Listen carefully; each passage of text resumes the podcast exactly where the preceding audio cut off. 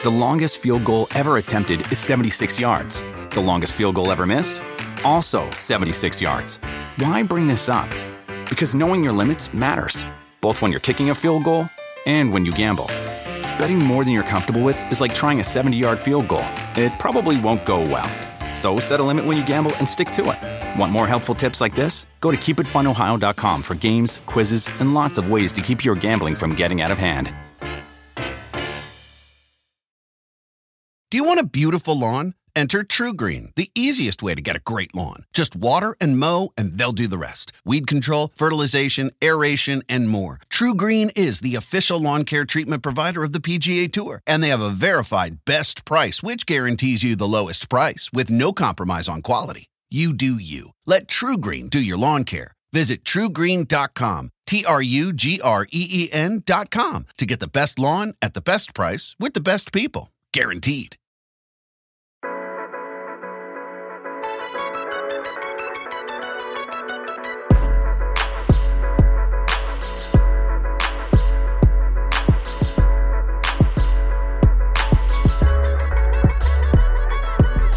Hello, everybody. Welcome to the Roto-Roll Football Show. I am Patrick Daugherty, joined by Kyle Dvorchak and Danny Carter as we preview the entire Week eleven slate, not including Thursday Night Football, because uh, it'll be over by the time you're listening to this. But a lot of big games this week. The Cardinals and Texans, two teams heading in the right direction. The Eagles and Chiefs rematching the Super Bowl. That is going to be a humdinger of a football contest. The, the Bears getting Justin Fields back against the Lions, who are becoming something of a shootout machine.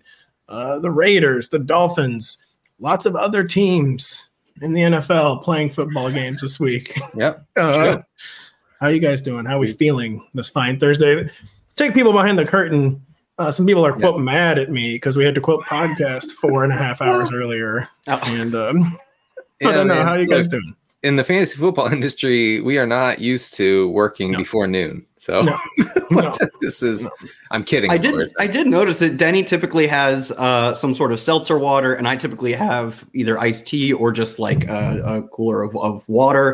And we both have coffee. I think I saw us both uh, yeah, chugging oh, yeah. aggressively on our I, coffee. I'm I'm drinking coffee. At- the worst audio bit ever is my house and drinking water. I uh, my kids got me a new a new cup. Uh, I Heart Dad is what it says. I Heart Dad, and it's it's from the eighties, I think. It's very it looks cool. stupid. No, it actually is, it looks very charming, actually. For the I audio listeners, it. Denny did an actual spit take when Pat said it looks stupid. Yeah, no, spit all over my computer.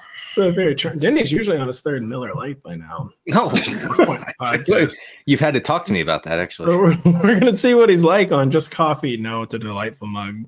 Denny had delightful children. My mug, I, not to call out my, my company, but I keep drinking out of this N B C Sports Edge mug, and yeah. we're not called that anymore. Um, I still wear my N B C Sports Edge white hat because it's like a nice neutral white. I can wear it with any colored shirt and it won't clash. But not to call my company, send me a new all-white, please, yeah. hat. Yeah, we need. I wear that hat all the time. It's funny, you guys are so a, a, out of style here. With my Roto World T-shirt, you know. So I, I don't know what, what's up with you guys, but uh, I keep up with what's happening. Ever since Denny's lawyers went to work, he's got way better swag, uh, way better. He's got stuff. Sick drip, as the lawyers seem to be calling it. Yeah, no. If Denny says drip, he is immediately fired. I actually, I actually am not legally allowed to say that. He is not legally allowed to say drip. We're not legally allowed to, quote, riff, to, quote, banter anymore. We have to now talk about fantasy football, and that includes the Cardinals and Texans linking up for this week's little shootout that could, with two teams heading in the right direction. A forty-nine total to fare.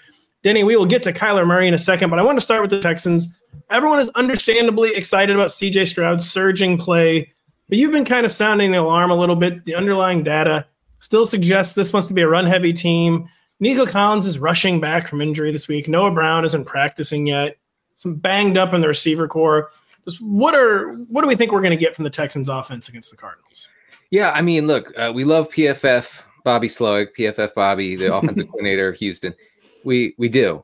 Uh, for for whatever reason, uh, Bobby wants to keep the ball out of C J Stroud's hands to to an extent. Okay, I know Stroud is still seeing some volume because the Texans honestly have had kind of insane overall play volume, offensive play yeah, volume. Their games are fun, but their individual play calling, as far as just run versus pass, not nearly as fun as you'd expect. Yeah, so they've been under their expected dropback rate in five of the past six games, including last week against the Bengals. I I, I was a little bit surprised to see this. Maybe you guys would be too. Uh, six percent under their expected dropback rate against the Bengals. Houston is the seventh run heaviest team in the red zone. And now this week they face an Arizona team that is the league's fifth most extreme run funnel defense. They are a bad run Ugh. run defense as well. I think we are going to see one point two million carries for Devin Singletary this week. Yeah, if if I remember correctly, they are fourth in the N F L on run rate on early downs. By E P A per rush, where do you guys think they rank on early down runs? They're bad. Yeah. Yeah. Yes. Re- I mean, how bad, how it, bad, how bad do oh, you think they are? thirty, thirty, thirtieth. No, thirty-first. And because they're tied, they're dead last, just coincidentally tied at thirty-first. Yeah. They're the worst team at running on early downs. Yet P F F Bobby, for all of his beautiful graces, cannot give up these early down runs. And they're one of the best teams in the N F L passing on early downs. They're best at passing on most downs, in fact. But he just can't give it up. And like Danny said, it just seems like that's who he is. He wants to play this balanced style. Maybe it's in an effort to protect, you know, quote, protect. He doesn't need it, but to protect his rookie quarterback. And to his credit, it's definitely not worth it, but to his credit, Uh, Stroud is thrown against a ton of mm-hmm. like uh, a ton of linebackers, essentially a ton of base looks, a ton of like sub base looks. He hasn't been like that great on him though. You're gaining so little by like, they have an extra linebacker on the field. It only cost us first and second down and two yards. Man, cut it out. Really let C J Stroud loose, but I don't think he will. I don't think we're going to see that. P F F Bobby, it's very sad. It's very bad. We tried to talk to our P F F Bobby. Um, he's, a, he's a beautiful boy, but uh, he has let us down, folks. He's let us down. The big, beautiful P F F Bobby has let us down. That was only about eighty percent of what I normally get to with that one. But yeah, P F F Bobby, cut C J Stroud loose, please. Please. Uh, we, we asked about realistic expectations for the Texans. Denny, Kyle, now we need realistic expectations for Kyler Murray after finishing as the Q B twelve on the dot in his twenty twenty-three debut. It wasn't a ho- terribly accurate passing day, but it wasn't a bad passing day. Got the rushing touchdown, a little crazy scrambling legs, looked all good after tearing his A C L. Uh, what are we expecting in this game where the total is getting near fifty?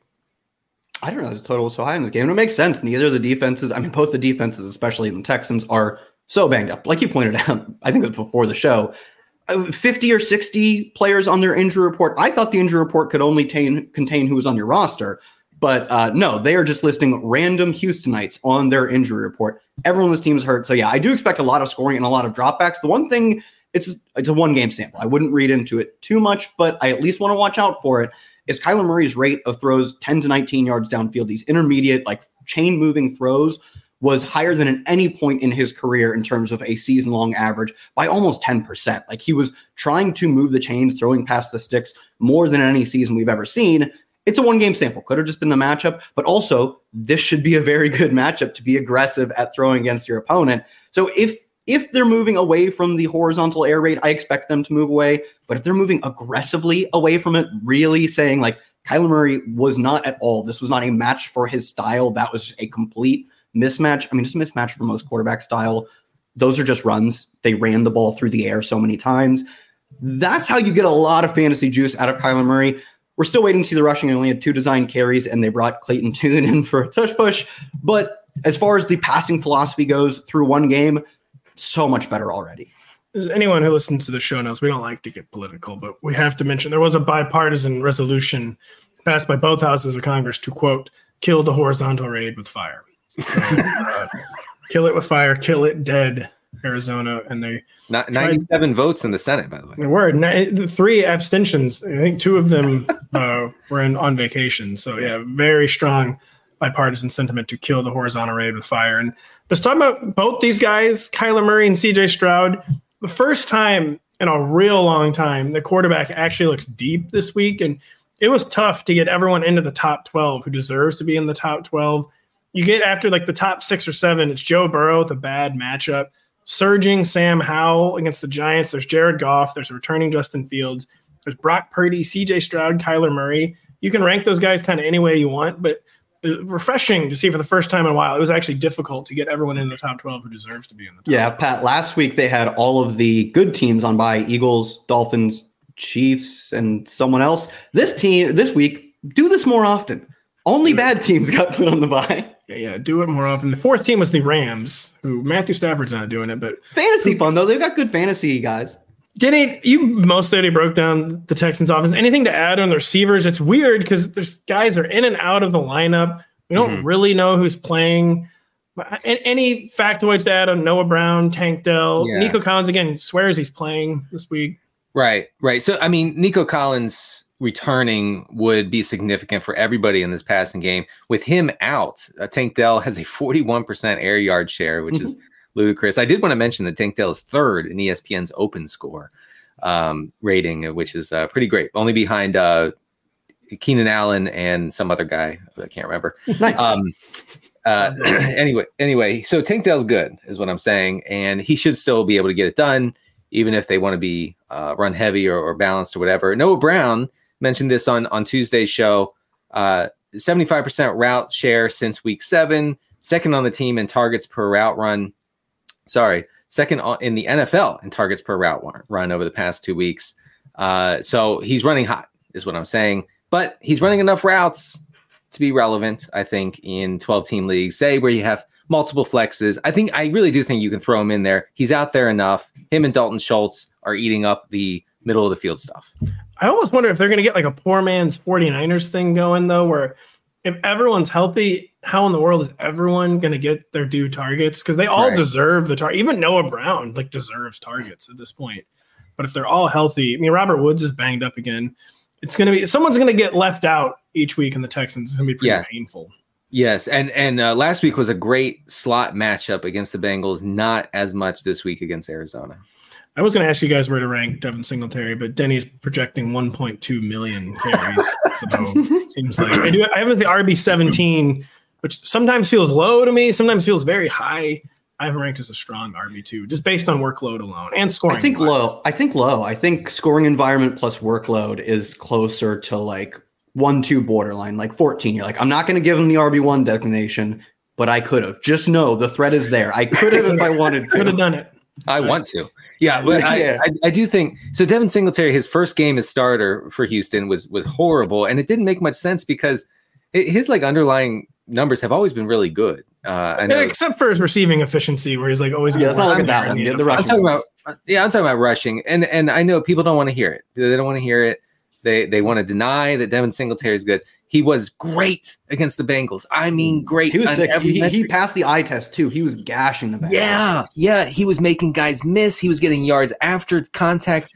So I'm kind of bullish on him. I almost cut your mic, um, but I'll let you regroup. We will be right back after this. Sunday Night Football is headed to altitude this week when the Minnesota Vikings travel to Denver, Colorado, for a battle with Russell Wilson and the Broncos. Coverage of the interconference matchup begins at seven p.m. Eastern, only on N B C and Peacock. And don't forget, find all your favorite N B C sports shows on Amazon Music. Just head to amazon.com slash NBC Sports. Have you ever brought your magic to Walt Disney World like, hey, we came to play? Did you tip your tiara to a Creole princess or get goofy officially? When we come through, it's true magic, because we came to play at Walt Disney World Resort. The longest field goal ever attempted is seventy-six yards. The longest field goal ever missed? Also seventy-six yards. Why bring this up? Because knowing your limits matters, both when you're kicking a field goal and when you gamble. Betting more than you're comfortable with is like trying a seventy-yard field goal. It probably won't go well. So set a limit when you gamble and stick to it. Want more helpful tips like this? Go to keep it fun ohio dot com for games, quizzes, and lots of ways to keep your gambling from getting out of hand. How do you guys feel about the Broncos making the playoffs, by the way? Um, uh, let's be- let's get it done. Let's Broncos. I, I think the N F L is better when Russell Wilson is good. Like, he's really fun when he's hot. And he hey, don't tell that, that to Sean really Payton. Hot. We'll talk about this later in the show, but don't tell that to Sean Payton, who yeah. uh, does not want him to do anything ever. Yeah, I have another thing. When we get to the Broncos, I have another thing. Go Save ahead. It. When we get to the Broncos, right now we have the Chargers arriving in Green Bay, Wisconsin, as field goal favorites, Kyle. Jordan Love might be a streamer, but we will start with Justin Herbert. Can he keep producing high-end Q B one numbers with the way his receiver core is right now? everyone is banged up. We think Keenan Allen's going to play through his shoulder injury, but seems to have a fairly significant shoulder injury. Jalen Guyton, Quentin Johnston are battling for scraps. Uh, Gerald Everett is always injured. Donald Parham's trying to contribute. Can Justin Herbert keep it up against a pretty solid Packers pass defense? Yeah, I think for this team, the volume will be there, and the talent as far as quarterback and wide receiver one goes, as Danny pointed out, Keenan Allen crushing like open score, yards per route run, having like, I mean, I don't want to say a bounce back year because you looked at the end of his twenty twenty-two season and he looked really good, and it's carrying through. But I do think it's going to be increasingly more difficult the farther you go down this roster without a guy who can stretch the field. Like Guyton can kind of do that. But I think it's fair to say, like, he is a sort of fringe fifty-three man roster, plays a few routes, and now he's playing. Uh, it's a bit better than that, but that's all he can do, by the way, is stretch the field. So he, he's not, like, kind of a field stretcher. He just is a field stretcher. It's everything. He's kind of a field stretcher in that he should play, like, twenty snaps a game, and he's going to that's be on true. the field for every single snap of every, like, offensive play they run. And the alternative is Quentin Johnston, who just can't get open, can't earn targets, like, I still think Justin Herbert, low-end Q B one, is a very safe place to put him because he's really good. He's got a good wide receiver one. And they've got, like, I don't want to say playmakers. They have potential around him, but I'm not super optimistic that he can keep up with the guys who can both get there rushing and passing or the best passing quarterback. So, I mean, I probably won't have him as, like, a top-five quarterback anytime soon. Who wanted to mention this note about his yards per attempt and his E P A? Was that you or Denny? Someone put something in the show sheet here. On Justin oh, Herbert. I might. I usually make a copy of the show sheet. I might have pasted the wrong one. Get those out of here. They're confusing me. That's why I don't do it. I just, no, I no, it's fine. Uh, but if, if, you, if you must know, his yards per attempt and his E P A per play are uh, down since losing Mike Williams or something like that. Uh, as someone, as someone told me online the other day, uh, no one knows what E P A stands for. No, no, they do not. What is expected points added? There you Forget.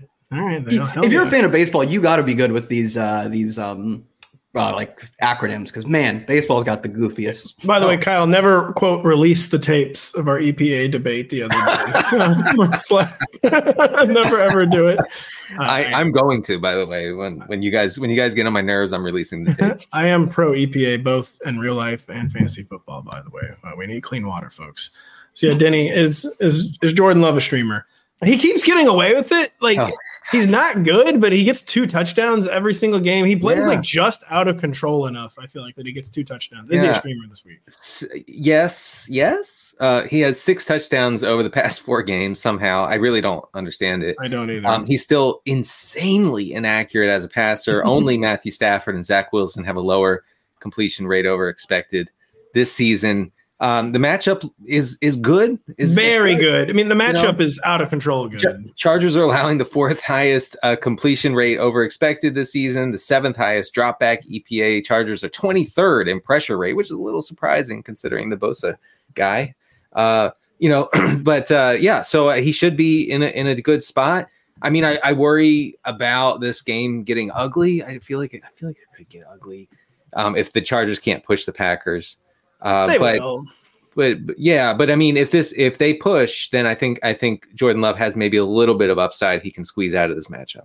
Have you guys looked at streaming quarterbacks this week? It is terrible. I think the problem is that uh, at some point, like quarterback, uh, yeah. quarterback, and I'd say receiver to an extent, we can filter for talent, which means the waiver wire gets churned to the point where the only guys left are, well, quarterback, especially because of the injuries, but the only guys left are Aiden O'Connell, Tommy DeVito, like true nobody's Dorian Thompson Robinson's like Baker Mayfield's having a good season. He gets rostered over fifty percent. Josh Dobbs looks better than we expected, gets rostered over fifty percent. So we churn down to Jordan Love is the premier streamer of the week.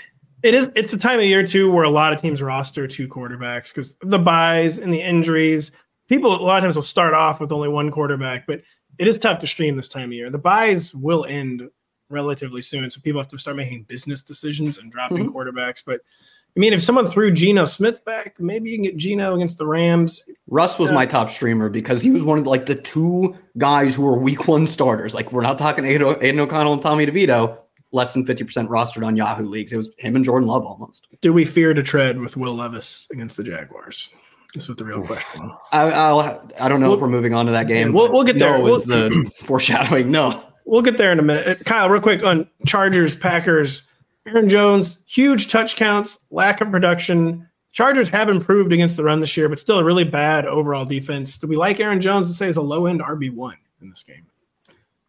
I don't know if we like him as low. Yeah, touch counts. You're right. Touch counts. And he's talented. Like, you know, I've talked about uh, receiver talent and quarterback talent. I think his talent matters less because he's so dependent on his team getting him near the end zone. I don't have a ton of faith in Jordan Love manufacturing those drives, but he's getting a lot of touches, and I still think he's good. So, yeah, that sounds fair. The Dallas Cowboys is traveling forty-nine to seventeen review arrives in Charlotte, North Carolina as two-score favorites. Danny Carter, the Cowboys have finally accepted their fate as a pass-first offense, or at least we hope that they have. you, uh, you just wait. You know, can we continue to trust this, quote, hella mega, I can't remember. Nuclear, ultra, trillion. Mega fantasy points. Are they going to produce those in these lopsided game scripts? Are they finally going to go back in their shell on the Eastern Seaboard this weekend? I, you know, I actually don't think that they are going to go back in their shell. I, Kyle seems skeptical, but uh, it seems that they've done the right thing. And they have based their offense around Dak Prescott, who is good, and CeeDee Lamb, who is also quite good, and now probably the best receiver in the N F L. So, I mean, besides Tyreek Hill, I'm, I'm sticking what about and besides Justin Brown? Jefferson. Okay. Yeah, was, Justin, okay. Yeah, yeah, A J Brown, Jahmyr Gibbs. Yeah. Anyways. Yeah. These are probably top five, though. He's probably like in the, the tier two of like these guys are also they'd be the so best in a lot of other. He's years. Also a friend of the show. He has been on the Roto Football Show. We digress. Continue. Yeah, down. I mean he's here right. He's here in my house. He is, he's, he's actually waiting to come on in the second half of the show. We we should have interviewed him during the Cowboys. He's games, he's listening to you. Like. It's very, this is very awkward. Anyway, since week seven, uh, the Cowboys are eleven percent over their expected pass rate, twenty percent over their expected pass rate on first downs. Okay, Th- these are our Cowboys. Um, it's worked very well. They lead the league in E P A per play and are third in offensive success rate since week seven. So really, it's just it's just humming along now. Yes, the Panthers are are bad uh, in in many regards, but especially bad against the run. So maybe we're not going to see the what are the kids called the giga pass heavy approach here. Okay. Yes. But, but we could still see a fair amount of passing. Uh, Carolina defense, by the way, allowing the uh, N F L's highest rush E P A, the seventh lowest stuff rate in the league, and the third highest rush yards after contact per attempt. They're Make bad. It stop. Make it stop. No, just say they're bad. I mean, I look on this show, I'm going to bore you with, with those, with those geeky numbers. Okay. Real quick, I, you, had been, good, you had a good snoring bit on the show you did a few days ago. You did you, did you hear that? Back. Did you like yeah, that? Yeah. I'm like halfway through this. Denny had no reaction. I didn't like it. He didn't like it. Uh, uh, by the way, Kyle, Denny referenced the Panthers horrible against the run. So what's the Tony Pollard Jover update? He's just not getting home no matter the game script. Blowout win, like early first half blowout, clock killing mode. He's not getting home. Is he going to get home against the Panthers? I finally... probably overly drastically dropped him outside of the top twelve this week. I was looking at the rankings and I'm like, this is such a good matchup. Well, you don't understand. They're they're big favorites and they have a high implied team total. It's obviously a Tony Pollard week. I say like as I redeposit into my DraftKings account, like, I man, this what as far as this game, it is a great game. Bad, as Denny pointed out, bad defense, high implied team total, big favorites. The only thing I'll say is that uh, up until this point, It is, it's been as Jover as it's ever been. He's terrible in every metric.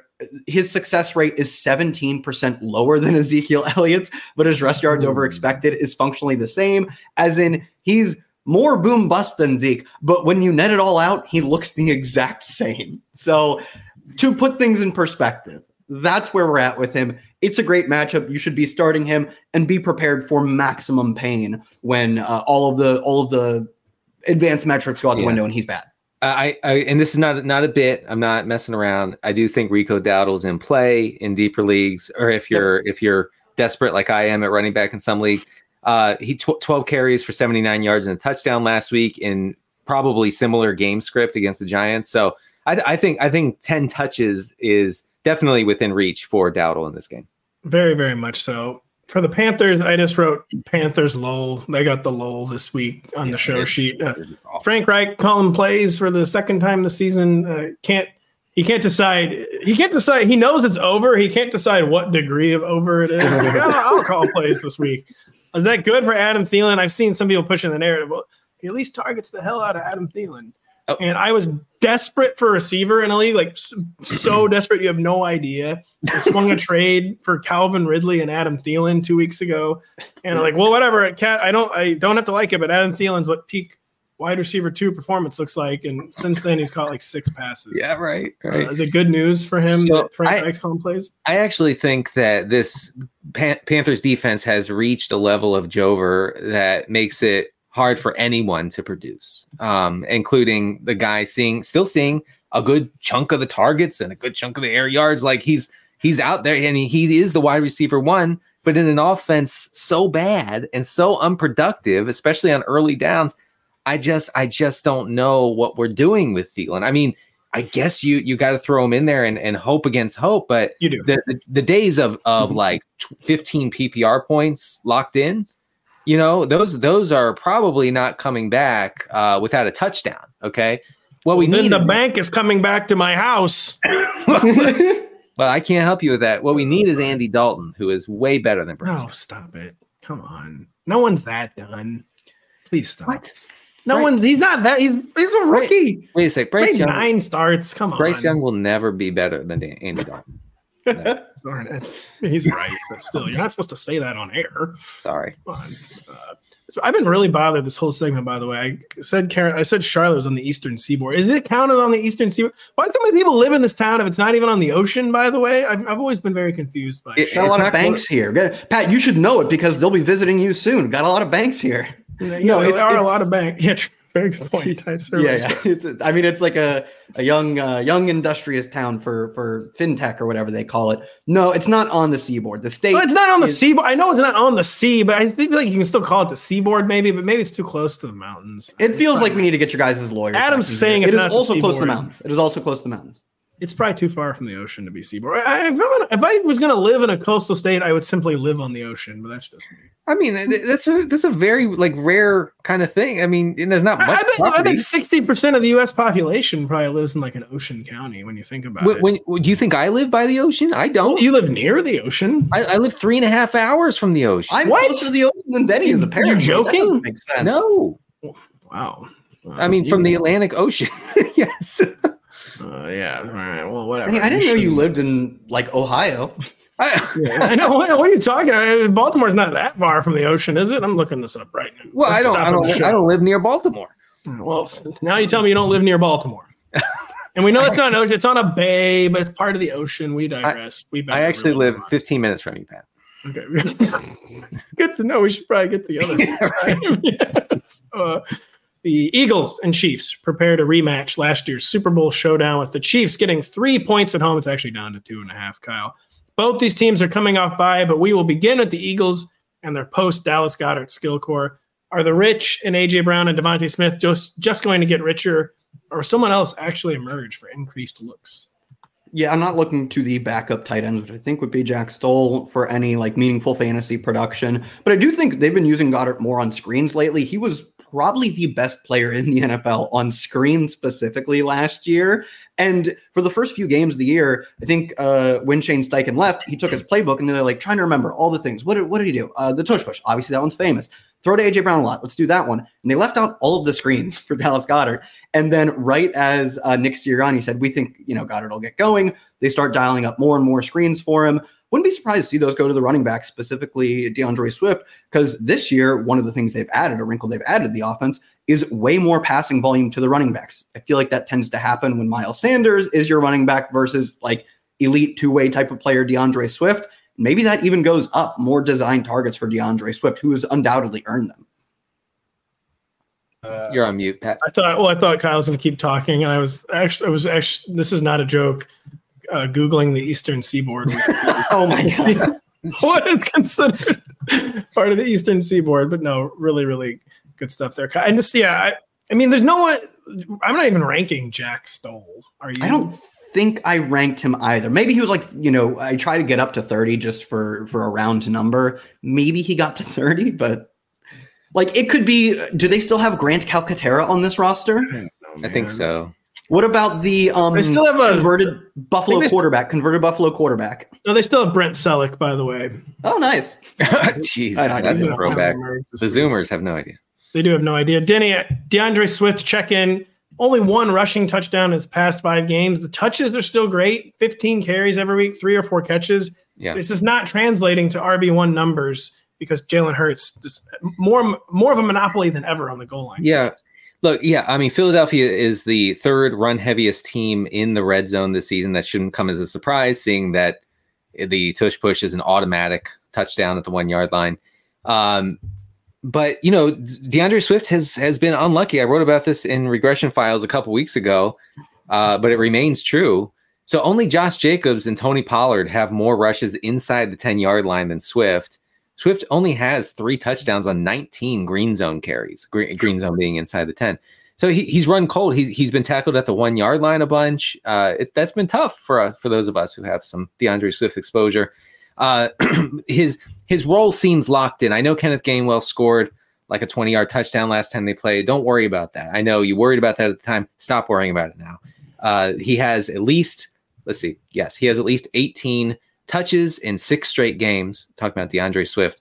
Uh, and, and also, folks, look, I would be remiss, and I'm never remiss, uh, if I were uh, not to tell you that Kansas City is the fourth most extreme run funnel defense over the past month. So I think we could see a fair bit of leaning into the run against the Chiefs. The Chiefs have got to stop playing elite defense. It's messing up like it's, a lot of stuff. Guys, it's, I've, it's got I've got good news. I've got good news. Albert Okwuegbunam is on the Eagles roster. I forgot. They, I think they even claimed him, if I remember correctly, when the Broncos cut him. I said I don't think anyone's going to get fantasy value, you know, in, in lieu of Dallas Goedert. My my fifty-eight man dynasty teams, they're open. Now, Albert O confirms that indeed no one will be getting fantasy no, value. Don't don't pick up Albert O. To be clear, don't. Dallas Goedert. Don't pick up Kyle, anything changing with the Chiefs receiver patterns heading into their Week ten bye? This still feels like Rashee Rice or bust. We're now getting the narrative that they're protecting Kadarius Toney for the playoffs. A uh, real good plan. Real. Yeah. Very, the it's twenty twenty-six like a, playoffs. They're thinking he'll be ready for a protecting Kadarius Toney for the playoffs is a real like. Yeah, my girlfriend goes to another high school. Yeah. yeah. It's it's not even in another county. It's actually in another state. We met online. It's kind of a crazy story. She lives in Canada. Yeah, she does live in Canada, actually, in Alberta. One of, the, like one of the provinces way up north, not yeah. one of the ones close. You couldn't get there, car no. nor plane. She, she, lives, she lives in Nunavut, or however you pronounce that one. Um, so the Yukon territory, actually. I mean, I just look it up. There's a Wikipedia. Wikipedia is a great website. Uh, but yeah, anything changing with the Chiefs receiver patterns, Kyle? So, yes, uh, slightly, actually. Sky Moore, uh, I guess two weeks ago, one game ago, like functionally benched. He ran around on something like twenty to thirty percent of the team's dropbacks. That's way lower, like half of what it has been previously. Thank God. Uh, Rashee Rice, eighty-nine, ninety, one hundred percent routes. Checks checks the, the box score, checks the, the route rates. Justin Watson, that's who it was. And so... if you want to pick up and play seventy percent routes in a shootout, Justin Watson, I wouldn't entirely blame you. He actually might be better than Sky Moore, but I, you know, I've set the lowest bar to clear. So, and it didn't result in more Rashee Rice routes is what I actually care about. So yes, changes. Do we care? No, probably not. By the way, we haven't mentioned Isaiah Pacheco's name in a while. Anything to say on this guy? Just sixteen, seventeen carries every week. Gets yeah. a touchdown every second or third game, not doing as much in the passing game as we would like. What do you say, Denny? I, I looked into it strongly, powerfully, and I did not find anything to say that he has lost his grip on this backfield as the R B one. He's running more routes than than McKinnon. Uh, he's seeing all the carries, basically. He's just not really doing anything with it. Uh, you know, keep on keep on plugging with uh, Pacheco. Keep on keeping on, brother. By the way, I love Wikipedia. They don't even have an Eastern Seaboard wiki. They just have an East Coast of the United States wiki. Wow. And they do. They include Charlotte in it, of course. It's one of the principal cities of the East Coast. But yeah, Charlotte's not the Eastern Seaboard. I agree with producer Adam. Uh, I'm sure the, the audience is just, hey, Pat, keep talking about the uh, Eastern Seaboard. They tuned in to talk yeah, about like, the Seaboard. Folks. Bring back the big slurping bit Kyle did from the first two minutes of the show. Please bring folks, back the slurping. It's good audio. Bit. Fresh off upsetting the Buffalo Bills, the Broncos are two and a half point home favorites against the Minnesota Vikings. Denny, we will begin with the Vikings and the potential return of Justin Jefferson. What would the Alphas return due to the Vikings' fragile post Kirk Cousins ecosystem? A lot of moving parts here. And again, Justin Jefferson seems like legitimately questionable. It's Thursday. We unfortunately don't have a good grip on whether or not he's going to play. Yeah. But how would this throw this whole thing into disarray if he came back? Yeah. I, well, I think it primarily makes Jordan Addison way shakier as a fantasy option. Um, with with Jefferson out, you know, it's been Hockenson seeing like thirty plus percent of the targets, and then Addison around around twenty percent, um, seeing a lot of kind of high variance targets. So I think he could get away with it, but like you you might have, like if you're in a ten team league, you probably have a better option than Addison with Jefferson in the lineup, I guess is what is what I would say. I'm also not not fully convinced that the Vikings are gonna are gonna keep passing like a ton. Like it, uh, I, I know that they were one percent over their expected dropback rate against the Falcons when J- Dobbs came in, didn't know the playbook, which is um, um, incredible. At, last week against the Saints, they were five percent over their expected dropback rate. You know, so I, mm-hmm. That's pretty I think good. That, It is good. It is good. Now, now I'm now I'm starting to doubt what I originally how I started this sentence, uh, but uh, but we can edit that. Adam will uh, will edit that. Um, uh, but anyway, yeah, Addison becomes shakier. But man, Hockenson just has the scam going in full force. The machine is going burr. It's the the money printer is burring so much for T J. I don't even think yeah the return of Justin Jefferson could even no it, and Josh Dobbs. Two different offenses, two totally different systems. It's been targeting tight ends all year. Yeah, yeah, yeah. So it does not affect uh, T J. Hockenson, you would believe. Kyle, Javonte Williams just a bell cow now. They have fully committed to him. They're hiding Russell Wilson. I mean, that game Monday night was almost painful. I couldn't believe there were people after the game say, oh, great game from Russ. Throwback game from Russ. It wasn't a bad game from Russ. It was just a, if you throw the ball deep, uh, I hope you know who Jarrett Stidham's coming into this ball game. Russ. It was a throwback game in one of the ones where they run uh, any what Thomas Rawls twenty times every time is first and second down, and then and then when defenses have put fourteen men in the box, they didn't get called for a penalty. Uh, then then obviously Russ hits a deep one to Doug Baldwin probably at that time. It was like that. That in that sense, it was a throwback game, and yeah, we'll probably see more of that because Javonte is playing well, and they have, like you said, they've completely committed to him since week seven. He's seen sixty-nine percent of the team's carries, and although he's not running a ton of routes, he has a sixteen percent target share, which is really strong for a running back. And I saw a few people tweet about this in the offseason. Uh, running backs don't like third downs don't matter directly for fantasy points to running backs because. For most third downs, you're trying to get a first down, you're throwing past the sticks. A one A D O T target doesn't matter. It's what they mean. It means you're a good passing downs back. And this is where you can see that break, where they are just targeting him on early downs and targeting him specifically, designing up plays for him through the air with reckless abandon, even if they're not actually putting him there out there for a lot of routes. So I actually think it will hold. Yeah, just I I well, honestly was trying to get Javonte Williams into the top twelve this week. Which... I think I did. Yeah, just too many carries and like you said, enough receptions that I just kind of stopped biting City Hall in that one. Yeah, you guys have anything to say on the Vikings backfield? It seems like Ale- Ale- excuse me, Alexander Mattison is going to sit. Ty Chandler was mixing in even before Madison's week ten concussion. I couldn't quite get him in the top twenty-four. I don't really know why. This honestly kind of like unknown syndrome, and it's a bit of a deeper week at running back, just as is the case at quarterback, but. What do we expect for Ty Chandler against the Denver Broncos? Only thing I had, which you pointed out, was that he was seeing work even before Madison went down. Madison only out-touched him ten to eight before Madison's final play of the game. So to me, if they were willing to put him in, I don't want to say bench their starter, but make it a true committee, now that they're down to Myles Gaskin or Kenny Nwangwu, I think we could see a lot of touches for Ty Chandler. And he looks really explosive when he touches the ball. Probably not a guy you want to touch the ball fifteen to twenty times per game over the course of a full season. We'll probably see it this week. So I, I did have him as a top twenty-four running back, maybe even top twenty. Final note of this game, Russell Wilson has been under two hundred yards passing in five straight starts. They just, yeah. They're not doing it. They're not doing it. Folks. Yeah, I actually don't think that he's fantasy viable. You said you do or don't? I don't. Yeah, I mean, he's I mean not, like, him, him or Jordan Love. That's because that was my. Well, he, uh, that's the thing. He's kind of Jordan Loving, where he's getting two touchdowns every week, but just no volume, no big plays. No, no, no. This team, I mean, you you can see it in the way they operate all the time, including at the end of that game against the Bills. Uh, they're they're scared to death of Russell Wilson. They do not want to trust him. And by the way, I, this is part of the show where I want to mention this. Cortland Sutton is asking for apologies to yes. be sent to Russell Wilson. For his, I guess, disastrous twenty twenty-two season. Uh, there will be no apologies coming no, from this. Show. Danny, man, could you imagine if there were Galaxy Brains today? We would have had to we, really yeah. hammer that one. Well, we might be able to. We might be able to touch on that on uh, special special Galaxy Brains next week. Don't worry, the brains will be bigger than ever for Thanksgiving week. The 49ers got right in Week ten against the Jaguars, and they're now eleven and a half point home favorites against the road trip and Bucks. Kyle, all three of Brandon Ayuk, Deebo Samuel, and George Kittle got home for touchdowns in Week ten. But what are realistic expectations for this elite skill core when it's at full strength? Brandon Ayuk only got three targets last week, for instance. Uh, any way to divine like who's getting the touches from this elite rec- skill core trio? Yeah, so they have played, I believe it's four games with everyone seeing at least seventy percent of the routes, because they've had a few partial games and a ton of games where at least one of them isn't playing. But in those four games, Christian McCaffrey leads all of them in targets with twenty-four. Brandon Ayuk just behind him at twenty-three. Deebo Samuel at nineteen. Those three guys feel more safe in the sense of they're seeing more targets. I still think you're playing George Kittle because he only has fourteen targets in those games. It's a very low number for that amount of games.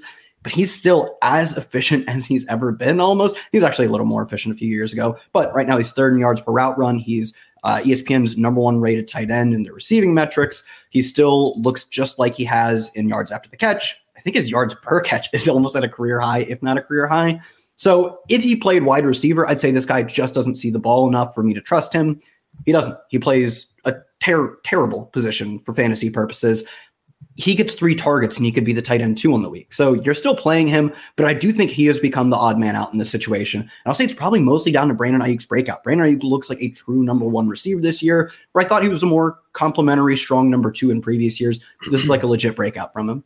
Yeah, Week ten was the the evidence why you still can't ever bench George Kittle, even when yep. everyone's healthy, and he's only getting three to four targets because he gets matched up one-on-one with a linebacker and then baptizes him. sixty-six yard touchdown. That's pretty good. It, it was it was a baptism of Devin Lloyd, who was apparently a first round pick. Uh, didn't remember him at all until George Kittle, uh, quote, put him on blast. Uh, Denny, sorry, I laughed at my own terrible joke, and you guys just sat there uh, stone stone faced. I was like, ah, here comes the laughs. I mean, I was just going to let you cook. Uh, you were you you were having a good time by yourself. Denny, speaking of cooking, Mike Evans. Is he creeping back into the wide receiver one mix? He scores a touchdown almost every week. Tough 49ers defense, but one that has given up a lot of receiver fantasy points. uh, yeah, look, the Bucs definitely don't want to be pass heavy, but they have no choice if they if they actually want to compete in games and, and try to score points, because they have the worst running back room in the league, like by by a, a large margin. The Bucs have been above their expected dropback rate in six of the past seven games. It hasn't generated like huge amounts of target volume for, for Mike Evans. He's averaging about eight targets per game over that seven game stretch, which is fine. You know, I don't know. I was expecting more, but anyway, his, his, his uh, average depth of target, his A D O T, is a little bit on the concerning side. It's at fifteen right now, which is uh, his highest mark uh, in, in five years. Last week against Tennessee, he had an A D O T near twenty.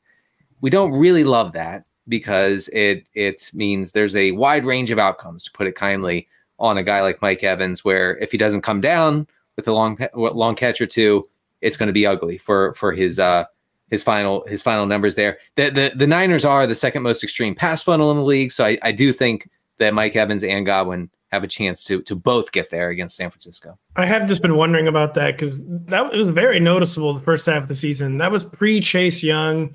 They looked a, a lot more to handle against the Jaguars last week. The Jags are the slumping Jaguars. Man, I think they're six and three. Maybe I can't really call them slumping. But I, I think some of the 49ers defensive numbers are probably not as useful as they had as they were before the Chase Young acquisition. But we'll find out here in the next two or three weeks. Uh, I mean, Chris Godwin, by the way, is this guy even still a wide receiver three? No touchdowns, yeah. A floor, absolutely no ceiling. Is he still even a wide receiver three? Uh, well, I don't think so. He's, Maybe he's thirty-six, but like he's basically he's basically like the wide receiver thirty to thirty-five in every expected points model, and they all have him underperforming that to a pretty concerning degree. His efficiency metrics are all falling, and he's clearly his team's like deep wide receiver too. Like he just can't hold a candle to Mike Evans. Uh, the good teams are back this week, so maybe not. Maybe not. Uh, Godwin is the cover guy on the regression files. Just so if you'd like to look into that strongly, you can. Didn't um, he down very bad. He's uh, look, he's seen a lot of a, a lot of red zone, a lot of green zone targets. Evans is not. Um, he has been tackled inside the three yard line thrice in recent weeks. So wow. I, I actually I actually think that Godwin is a good bounce back guy going forward. It's actually good to hear because it's been a little sad for someone who is such a fantasy factor for such a long time. Have you ever brought your magic to Walt Disney World like, hey, we came to play? Did you tip your tiara to a Creole princess or get goofy officially? When we come through, it's true magic because we came to play at Walt Disney World Resort. The longest field goal ever attempted is seventy-six yards. The longest field goal ever missed? Also seventy-six yards. Why bring this up? Because knowing your limits matters, both when you're kicking a field goal and when you gamble. Betting more than you're comfortable with is like trying a seventy-yard field goal. It probably won't go well. So set a limit when you gamble and stick to it. Want more helpful tips like this? Go to keep it fun ohio dot com for games, quizzes, and lots of ways to keep your gambling from getting out of hand. At long last, Justin Fields returns for the Bears. He's been out since week six, Denny. The Lions have a decent defense, but have found themselves caught up in a number of shootouts of late, including last week against the Los Angeles Chargers. Yeah. Can we rush return Fields to the top twelve at quarterback? Uh, I am doing so this week. And what does it mean for D J Moore, who is still getting a decent amount of targets at Tyson Bagent, but predictably the upside had vanished completely? Right, so D J Moore's uh, A DOT is too high. The safeties are too high. The ankle sprains are too high. And D J Moore's A DOT is too high uh, and to be, you know, super reliable as a P P R option. Um, he has had like nuclear games with Justin Fields under center, a couple of them. So we like that. We also have seen the the total on this Lions Bears game rise from forty-five to forty-eight over the past couple of days. Wow. So Could could be could be a, a good environment for D J Moore.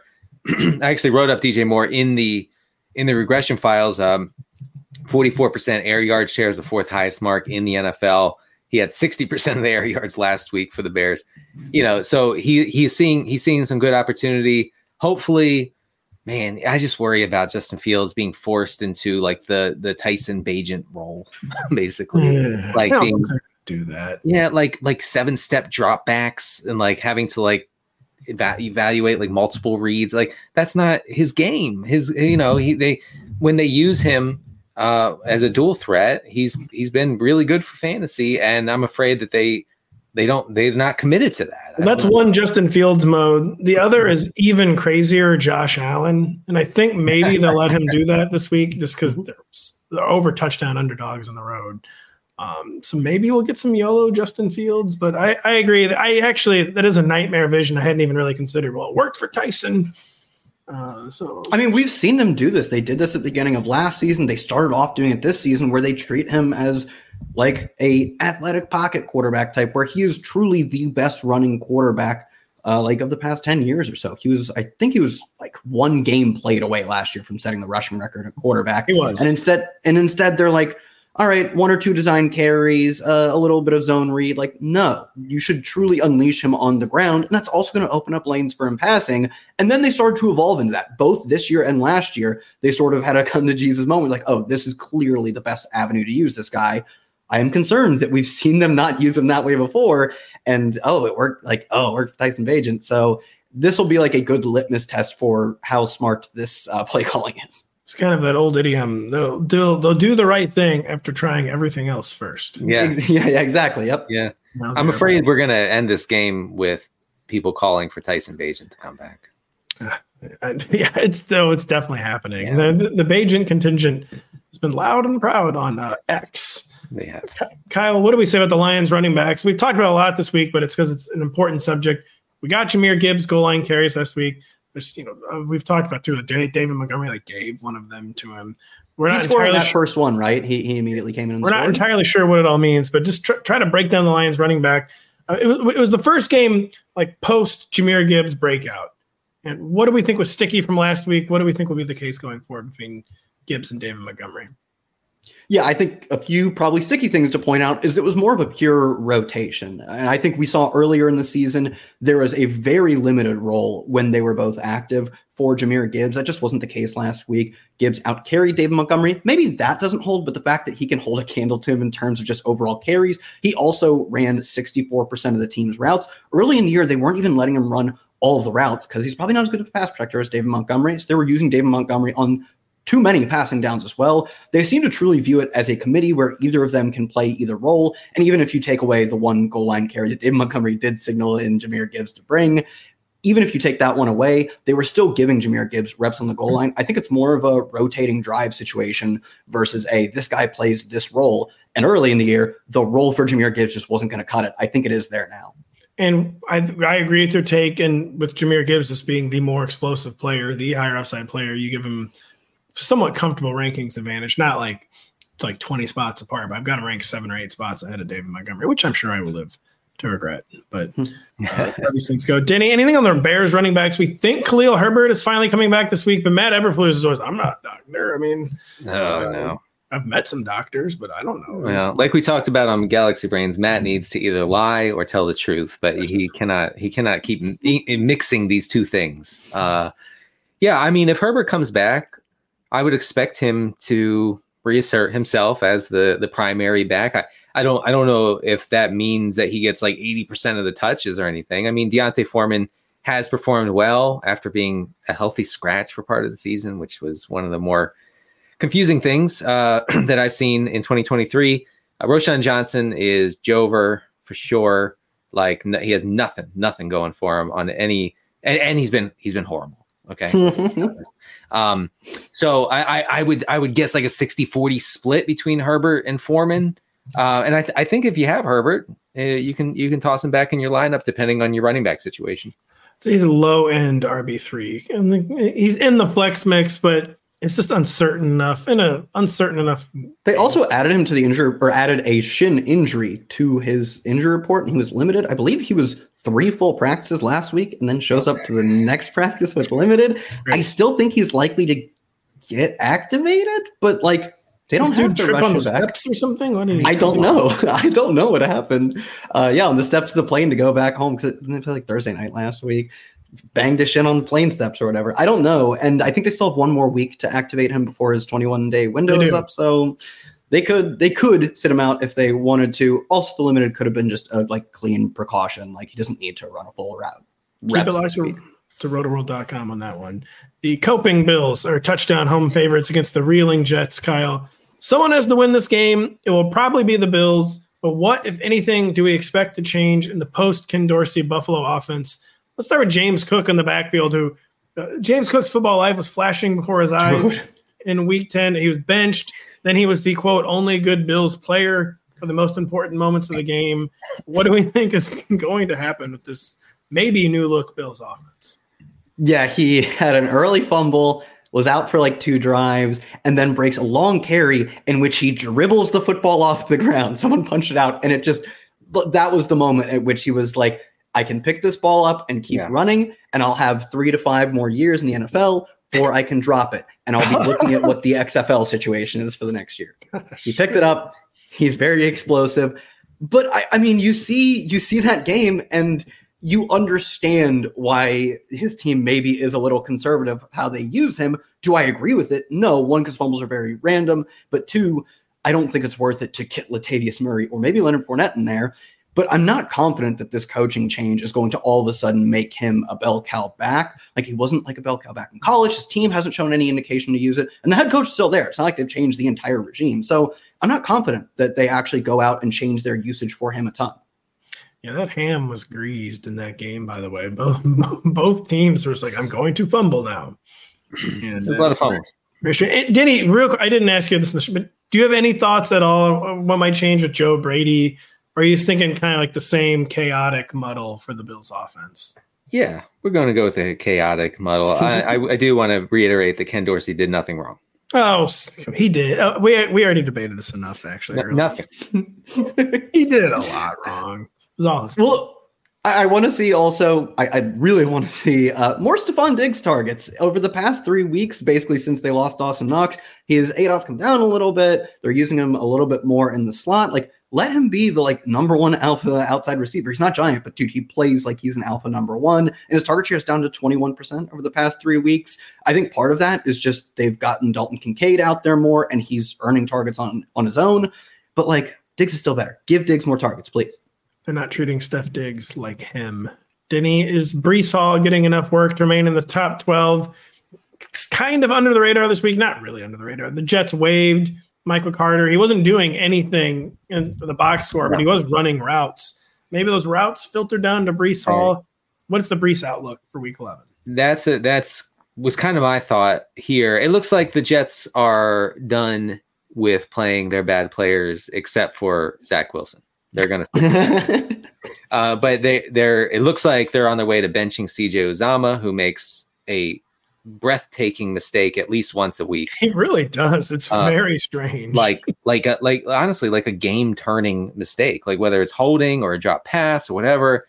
He's had a disastrous season. But by the way, fine guy, C J Uzomah. Just, yeah, he's a great guy. Great guy. No, but no one's saying that. Personally, I love him. Professionally, cannot stand him. Uh, Look, so Jeremy Ruckert is supposed to play more snaps at tight end. Uh, you guys don't care about this, but Pat, they designated Kenny Yeboah to return from I R. I, don't, well, I think that's true. I don't know. If so, that's so it look it looks, you know, I, it, any effort to get the ball into Garrett Wilson's hands and into Breece Hall's hands, I support. For one, um, I'm probably not alone on that. Yeah, so I mean, Breece Hall is kind of terribly game script dependent lately, where if they fall behind, it's not going to happen uh, for him. And he, you know, he had three catches last week against the Raiders. He had four catches the, the week before that against the Chargers. Uh, more pass game involvement would, would sort of make him, you know, less sensitive to game script, but he is dominating the backfield touches here. I have a stat that I can't find. Oh, there it is. Uh, over past three games, Breece Hall has forty-one rush attempts to Dalvin Cook's seven and Michael Carter's two. So he's seeing he's seeing all of it. It's just that they they can't really establish it when Zach Wilson is messing everything yeah, up. Yeah, they're, they're like the kind of team, they need to be running like forty-five times a game. But their but, offensive line just isn't good enough. But they can't. They you know they can't be, as you know, because they fall behind. And and once they, you fall behind, you can't do it. They fall behind, but th- there are teams that have gotten away with that kind of approach. But you have to have a road paving offense. Yeah, okay. I, I think yeah, they don't have yeah. the offensive line for it, and I don't think Breece Hall is that kind of back where you're no, like. No, it would require cannon fodder Dalvin Cook carries. I but I, but the th- the problem with those is like Derrick Henry, you can run forty times a game yeah. because he's really good at locking in four yards or forty, where Dalvin Cook is really good at locking in negative two or negative six. That kills your drive instantly. But Breece Hall is also extremely boom bust. For like as much as I love him, he's still doing the thing where he gets two carries and the drive is over. And then on the next drive, he opens up with a forty-yarder. It's really hard to be the run-heavy team that like they maybe could be when Breece is the home run hitting type and he's not the also I can lock in four to five yards. Real quick, the Jets are stu- stubbornly pass heavy of late. Here here are some uh, some numbers of their uh, drop back, drop back rate over expected of late uh, against the Eagles, f- five percent over, eleven percent over the next week against the Giants, zero percent against the Chargers, and twelve percent over their expected drop back rate against the Raiders. What are they doing? The Raiders are a terrible rush defense. They they Pat's right. They should have run it literally every single play. That's I was confused why they weren't just running. Like even if it was like two yards, three series in a row, they should have just not attempted a pass. I can see what happened, is what I thought should have happened. That game was close too, right? That wasn't actually one of the, the blowout games. Like when you're playing in a close game against a bad run defense, yeah, totally. That's the spot where like don't let don't let Zach Wilson pass. When you think I mean like oh or, don't let him attempt twenty-five, don't let him attempt five, man. When he passes to only target Garrett Wilson, he is living up to that end of the bargain, at least. Yeah. The Los Angeles Rams, I almost said Saint Louis somehow, come off by with Matthew Stafford returning under center. In theory, good news, Denny, but as we discussed, Stafford just has not been good. Are Kupp and Nakua in trouble with his increasingly bad play, or does it not matter because the one thing he does is get them the ball? All right, so here's the the, the, the quick part is that Stafford has been the least accurate quarterback in the N F L this year, especially on downfield throws. The Rams have subsequently gotten balanced and or run heavy uh, in recent in recent weeks. I'm throwing I'm throwing out the Brett Rippon start. Okay, where I'm not incorporate just so everyone knows, I didn't incorporate anything into that start. I'm talking about Stafford starts here.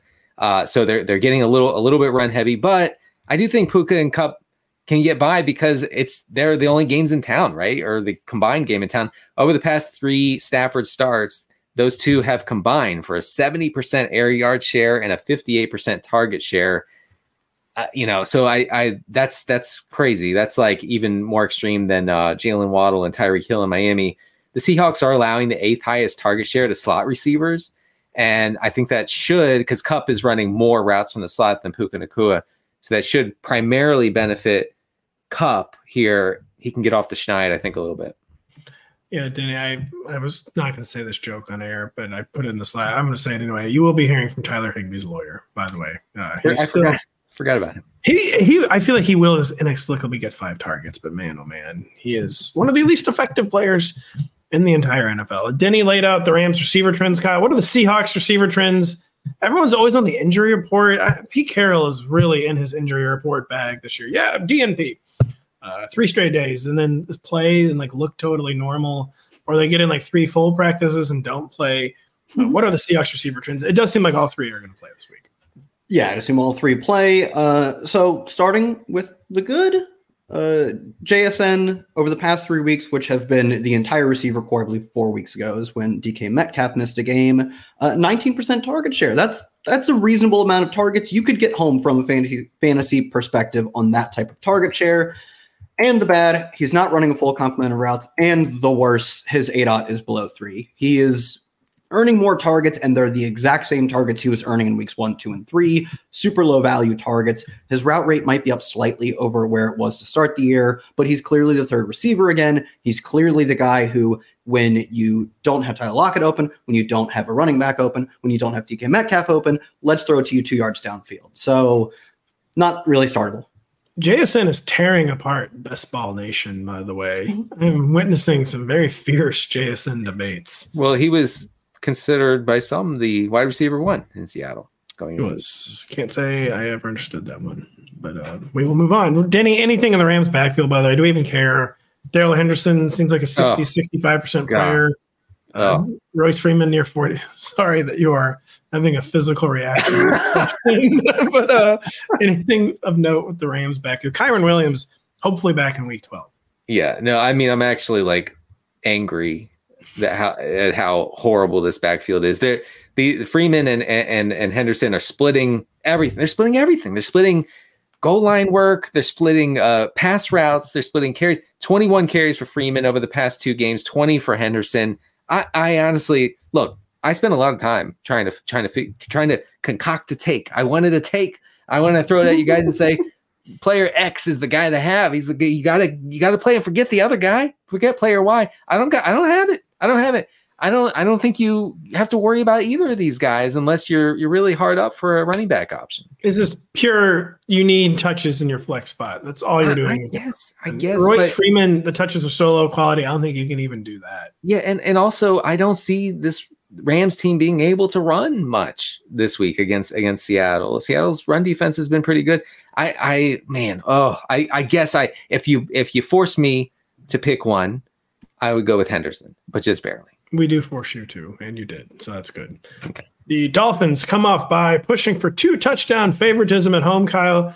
Denny says the Dolphins have gotten exposed. It's his words, not mine. Actually, I, he don't think he said exposed, but he, he was dabbling with that take earlier this week. Kyle, what is your take on an offense that headed into the open date, taking on a little bit of water? They did a spirited comeback against the Chiefs. Devin Achane appears to be returning this week. Achane, excuse me. What's your take on the Dolphins' offense coming out of their bye?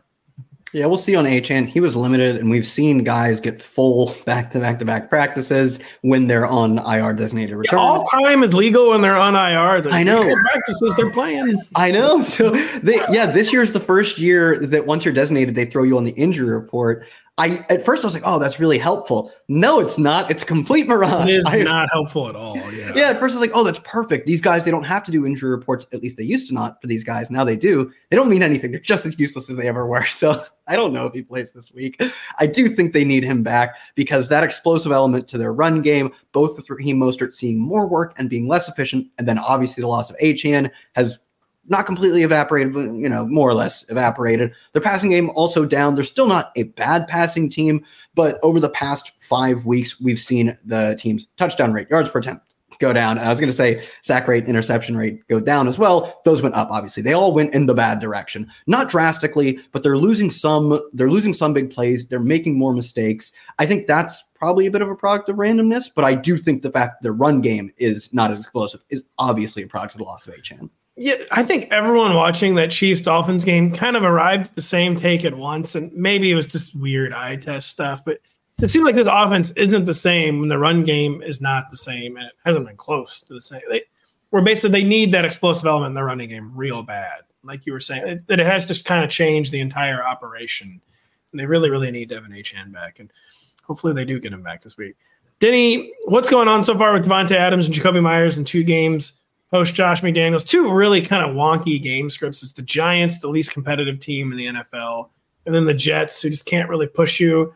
Devontae Adams did get back up to thirteen targets against yeah. the Jets. Now they're going to be in point-chasing mode for the first time without Josh McDaniels and Aiden O'Connell under center. What's the lay of the land for Devontae and Jacoby? Well, it's it seems like Antonio Pierce, the interim head coach for the Raiders, uh, is intent on doing this weird thing. Uh, and the, the weird thing is that he wants to put the football in the hands of his good players. I don't we've get never, it, but we'll see how it goes. We've, either, we've actually never seen this tried in the N F L. but uh, but so far, it's it's it's working for fantasy. You know, uh, and I get you know it's working for re- for real life. They're two and zero with with uh, with Pierce. So yeah, I mean uh, Devontae reestablishes himself last week and makes me look absolutely silly. Okay, I'm on the set of the happy hour saying, think about benching Devontae Adams, and about, he immediately gets five targets on the first drive. Okay, I wanted to, I wanted to leave the country, um, and uh, that's why you're currently yeah. in Ecuador, by the way, because you actually- they have good internet, thankfully, and and uh, yeah, so so Jacobs seeing a ton of volume, Adams seeing a ton of volume, Jacoby Myers no longer fantasy relevant, I don't think. Uh, well, or, or, just, or just really? barely, just barely, really. I just think the first two weeks aren't even really that instructive. They didn't have to do anything. He did the thing he did do was recommit to Josh Jacobs and Devontae Adams. Very good, but a third player is going to. I think Jacoby Myers actually. It's been kind of like uh, misleading how little production he's had. The well, okay, all right. Look, Joe, Jacoby. First of all, first of all, Adams' route rate over the past two games for the Raiders, ninety-one percent. Jacoby Myers down to sixty-seven percent. Okay. okay? Uh, Jacoby Myers, seven targets to eighteen targets for, for Adams. He has fourteen percent air yard share. That that is a huge change. Look, Josh McDaniels, he he willed Jacoby Myers into a wide receiver one role in this team. Man, without Josh McDaniels, we knew, and we said this on the show. We said when jo- as Josh McDaniels was fired, that it's Jover for, for Myers. He he was he was the only thing keeping the Jacoby Myers industrial complex going, and and now now no more. So you say Antonio Pierce is committed to smashing the Patriots mafia criminal ring. Um, yeah. yeah. By the way, Kyle is disputing your Jacoby Myers. Yeah, I, I see that. I see that. sixty-seven percent does seem pretty low. What, what, yeah, what P- P F F has Jack at uh, eighty-four and ninety-one. Uh, the targets last week weren't there. nine percent target share, that obviously wouldn't cut it. Two weeks ago, twenty-one percent. I just wouldn't be surprised if the, uh, the firing of Josh McDaniels makes it look a lot less like, oh, like, is Jacoby pushing? And he's just clearly the two, like, which makes sense. Devontae Adams is alpha number one. Jacoby Myers is very good, but there's levels to this. And Devontae will out-target significantly almost like, like anyone but ten receivers in the N F L. I think we still see that, but then the gap between Jacoby Myers and anyone else, like maybe not, even still probably Josh Jacobs, is still going to be massive because the alternative is to throw to Hunter Renfrow. And, like, that's not going to happen. Whatever the route data is, you are both right. There's clearly been a recommitment to, okay, we have one of the alphas of, of all alphas in the entire N F L and Devontae Adams. It was stupid that it was getting confusing. Like, is he even really the number one? Like, that was just idiotic football coaching. And yeah. Danny, we'll give you the last word, though, on Jacoby Myers, or, or unless you, maybe you don't even have one. But. No, no, I, that's it. I mean, you can't, you know, can't start him. No, can't. Well, yeah. Well, mm. You give him the last word. I, I do. Those things you don't like, and you're like, well, let's give someone else the last word. We've got him in like the thirty-five to forty range still. We shall see. I got Devontae back in the top ten, though. The I've already used this word too many times to show. The reeling Jaguars, host mm-hmm. of Titans, is nearly touchdown. Home favorites, Danny Carter. You were out in front on Trevor Lawrence being bad. Um, he, Look, folks. He, he might not be bad, but he's really, really struggling. Is it getting to the point where he cannot support two top thirty receivers and Christian Watson, excuse me, Christian Kirk and Calvin Ridley. Yeah, look, I mean, all right. If we're being honest, Trevor Lawrence is still living off an amazing freshman year at Clemson. He won a national. Oh no, that was his freshman year that he won the title. He's still, he's still, he's still living that off that. You know, it, this is five years ago, six years ago, whatever, and and we're still. That's he's still uh, getting by on that. Um, you know, I don't. A bit extreme I, as a take. He did also, you know, unmask the Los Angeles Chargers in the wildcard round of the playoffs last year after throwing four interceptions. Yes, yes. Uh, but anyway. I don't know, man. I, I don't. I don't think so, someone pushed back on that the other day, and they said, "Hey, he's still a top twenty-five quarterback." So, all right, congratulations.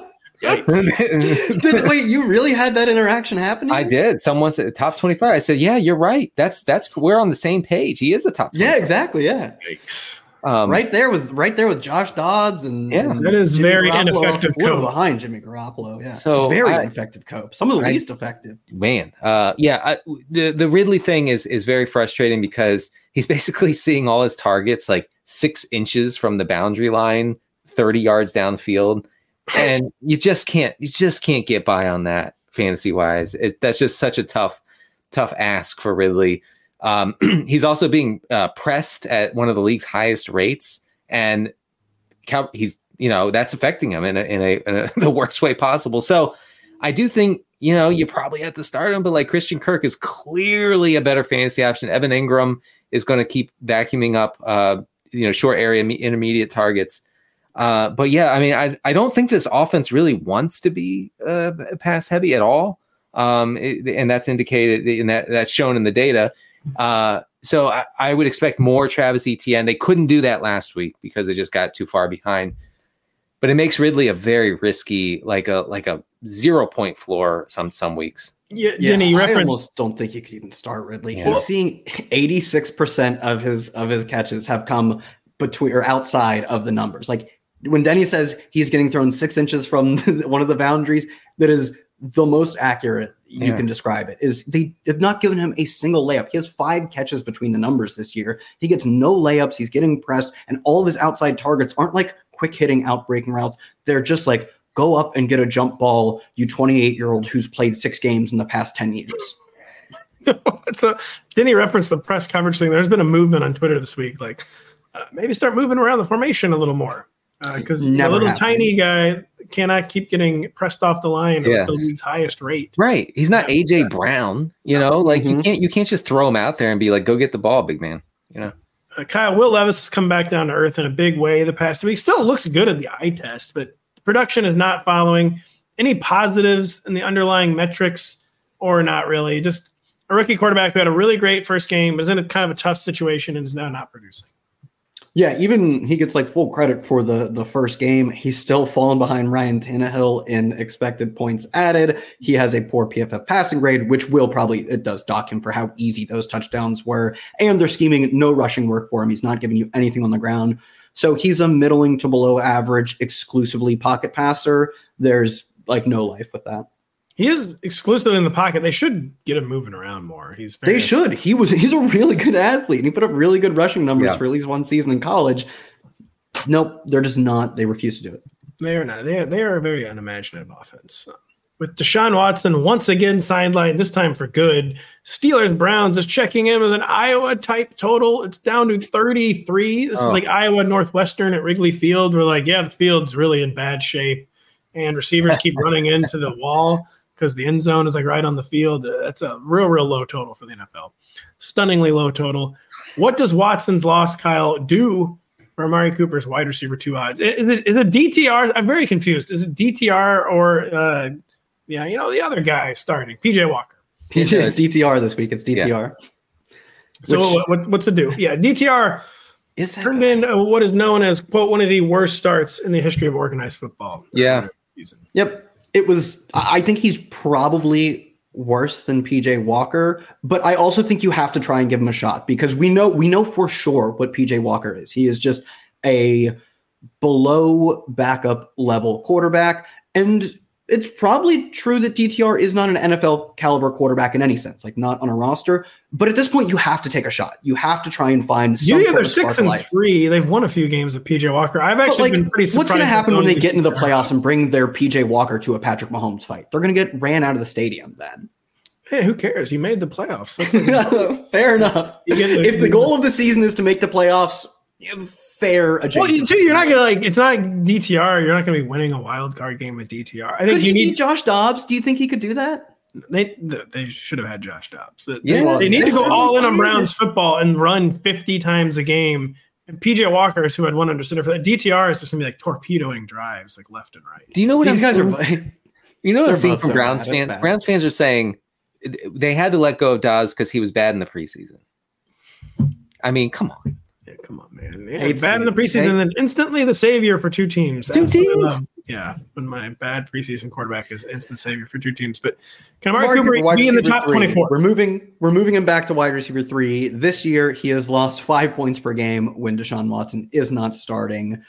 Like you said, they're going to be torpedoing drives. They are going to be one of the lowest play volume teams. Like you said, they probably still will run the football a lot. And when they pass, they're not going to be good at it. They're not going to do it often. And a lot of those targets will go to Amari Cooper. It doesn't matter a ton. It matters for wide receiver three value. That's where it's going to get him. And Kirk Ferentz is seeing thirty-three. Like, yikes. You guys might want to get that out. Have you ever considered thirty-four and a half? No, that's an Iowa total right there. thirty-three is just embarrassing. Uh, Denny, Deontay Johnson, George Pickens, they're attempting to coexist. Seems like they hate each other, both having bad games lately. Uh, what's yeah. going on with the Steelers receivers? Uh, well, look, uh, Kenny Pickett was especially atrocious last week, and it's worth noting that the Packers were fifteen percent under their expected dropback rate against the Packers. So we are going to see Arthur Smith levels of establishing, I think, going forward for the Steelers. Um, will they be able to do that every week? Probably not. Will they be able to do that here? I think so, because the look, the, the Browns are a massive pass uh, run funnel, and they trust Jaylen Warren, who was named the starter, even though it didn't matter. And uh, nothing changed at all. I know. I know. he, he did get to run out of the tunnel first. I think he that that was the main. He also become a starter. He got one hundred yards rushing for the first time, so that was cool. Yeah. No, I mean, still saw fewer carries than Najee Harris, but neither here nor there. We digress. Only by one. The gap closed, but the fact that they called him the starter and he still yeah. didn't outcarry Najee, it's like, come on. Yeah, that's a little disappointing. Uh, but yeah, so I, I do, I do think that, you know, going forward, like you, you're starting Deontay in P P R, you're hoping for that like target domination to come back, and you, and you can confidently, I think, start both Steelers running backs here. You can't, I think you can confidently start both Browns running backs. I, I don't think this game's going to hit the over on thirty-three. I think it might come down even a little more too. Mm-hmm. And Kenny Pickett has been, you said atrocious, just genuinely oh atrocious. I mean, really, like the underlying numbers are nightmarish. Yeah. I think for the Browns backfield, you can't start Kareem Hunt. He's been almost completely shut out of the backfield yeah. over the past two hold weeks. on I don't I, would, I think you can start Kareem Hunt because the Steelers are not going to be jumping out to a two score lead. The Browns are, I joked, they're going to try to run the ball fifty times. They're going to have forty to forty. I mean, they have to get to fifty though for him to get to twelve, because that's how they get to forty rush attempts. I think twenty-two of those are Jerome Ford's. Probably fourteen or fifteen of them are Kareem Hunt's. The split over the past two weeks has been more drastic than that. By but I think the split was going to come down now because it's going to be so much more run heavy that it's almost going to be like a. I think it's become like a rotation where I think the touch like. I think the touch count might not change that much for Jerome Ford. I think they're going to have to go like a full rotation because the, the D T R is not going to be throwing this football. When they did this two, I mean, I, they didn't two weeks ago. They had no problem. I think that was a career high in touches for uh, Jerome Ford. He got up to like twenty-four, twenty-five Jerry two Ford. weeks ago. The only the uh, the only thing that Hunt has going for him right now, he still sees the goal line work. I do not think that matters when with this quarterback situation. You won't get I, there. So I think Kareem Hunt is flex slot. It's gonna be interesting because we don't really quite know what the Browns have cooking. Uh, it's gonna be very bad. Whatever. Yeah, I was gonna say they're cooking the nastiest meal. We do know that. Speaking uh, very bad. Oh my lord! Uh, Giants, Commanders, thirty-seven total. Commanders nine and a half point favorites. Yeah, the Giants are just nine and a half point underdog. I think it's like their closest spread in like a month. Denny. Uh, no, nothing to talk about with the G-men, so we'll just start with Washington. How are things looking for Terry McLaurin and Jahan Dotson, Jahan Dotson amidst this avalanche of passing volume? There's so many pass attempts, and there's still neither one of them is quite reaching expectations. It's been very frustrating and confusing. Yeah, you would think, uh, you know, that uh, a massively pass-heavy Washington offense, if you were to say, okay, through week ten, Commanders are have this third highest pass rate over expected, you say, oh, okay, Terry McLaurin's a top ten receiver. He's he's not. I just checked the numbers, and he's not.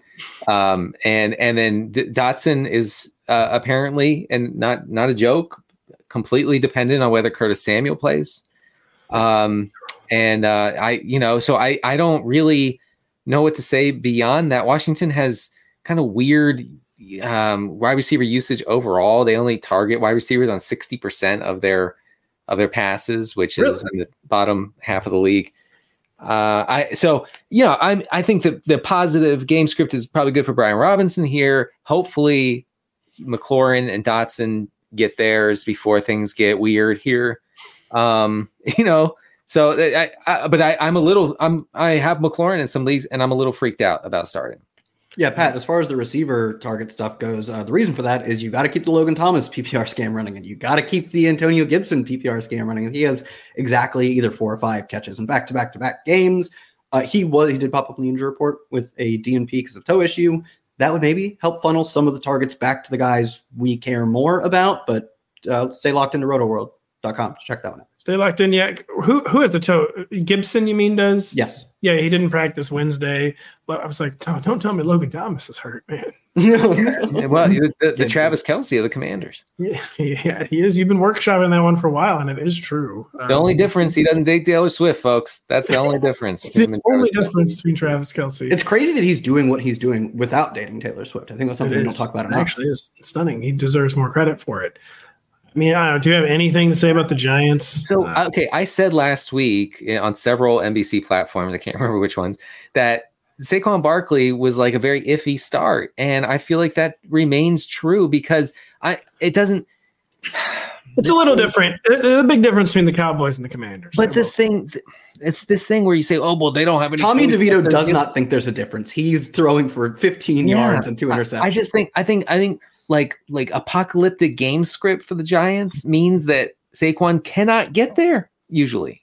Yeah, I've got him outside. That he's no longer an R B one. I mm-hmm. totally agree from that perspective. I do think I, I think they're or you know the Jets just need to run no matter what. The Giants are running no matter what, and even if they're down twenty-one to nothing at halftime, I think Saquon Barkley will still be getting second half carries. So I think he stays R B two relevant.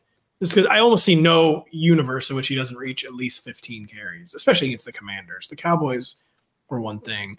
So I, I, I kind of like the, the like the final days of Chip Kelly in San Francisco. Like, well, we're terrible. We're just going to run no matter what.